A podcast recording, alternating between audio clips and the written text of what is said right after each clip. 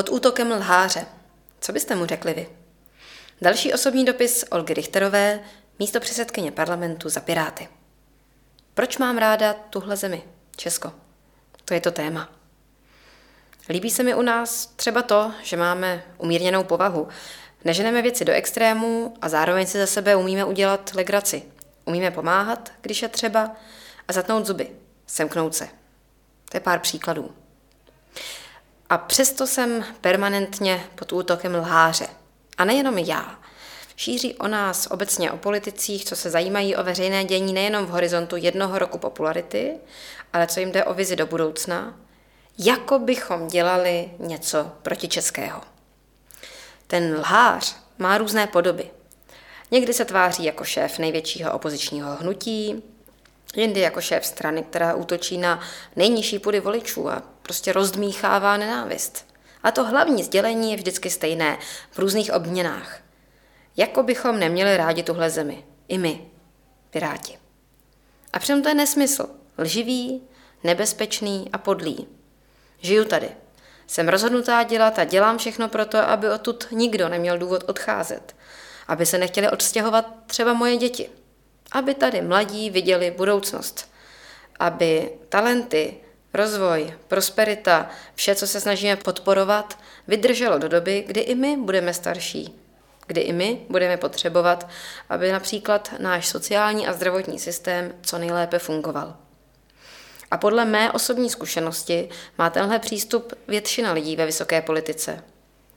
Můžou třeba upřednostňovat jiné prostředky, diskutovat, chtít jít jinými cestami, ale v základě tam je ta zodpovědnost za dlouhodobou prosperitu, protože máme rádi naši zemi. A to množné číslo zdůrazňuju. Jeví se mi to totiž tak, že se lháři snaží vyvolat dojem, jako by například reformy, které vláda dělá, měly Česko poškodit, což je prostě absurdní. A je to cíleně nebezpečná hra s ohněm. A znova, je zcela v pořádku, že i když vnímáme tu akutní potřebu reform, nemusíme se shodovat. To je přirozené, to je zdravé a já budu ráda diskutovat, přijít se o to, co je ten nejlepší krok, to které opatření, co bude fungovat, co ne, co vypustit, co naopak podpořit co nejsilněji. Ale ten základ, ten odrazový můstek toho, že změny jsou nutné, se z mé zkušenosti vydiskutovat nedá. Demografický vývoj zkrátka směřuje k tomu, že zatímco v minulosti udržovalo český průběžný důchodový systém v chodu i šest pracujících na jednoho seniora, nyní jsou to tři.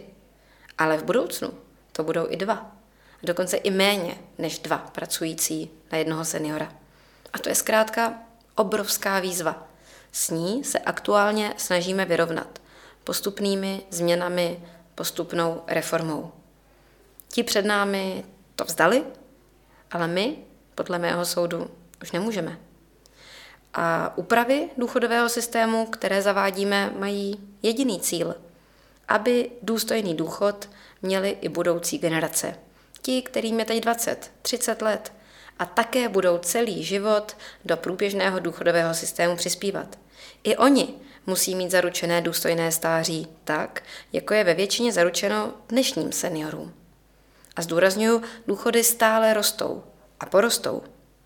Samozřejmě, výjimku tvoří ti, kteří sice pracují, ale neodváděli či neodvádějí pojistné na důchodové zabezpečení. Ti mají problém.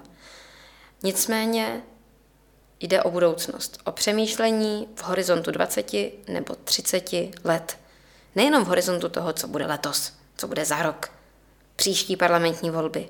Na ty myslí lháři. Ale právě proto, že já mám Česko ráda. Chci tu žít a jde mi o dlouhodobé kroky, považuji za správné jednat. Když to ti, co vládli před námi a co teď nejvíc křičí, vzdali. Já tu zodpovědnost cítím. Vaše Olga.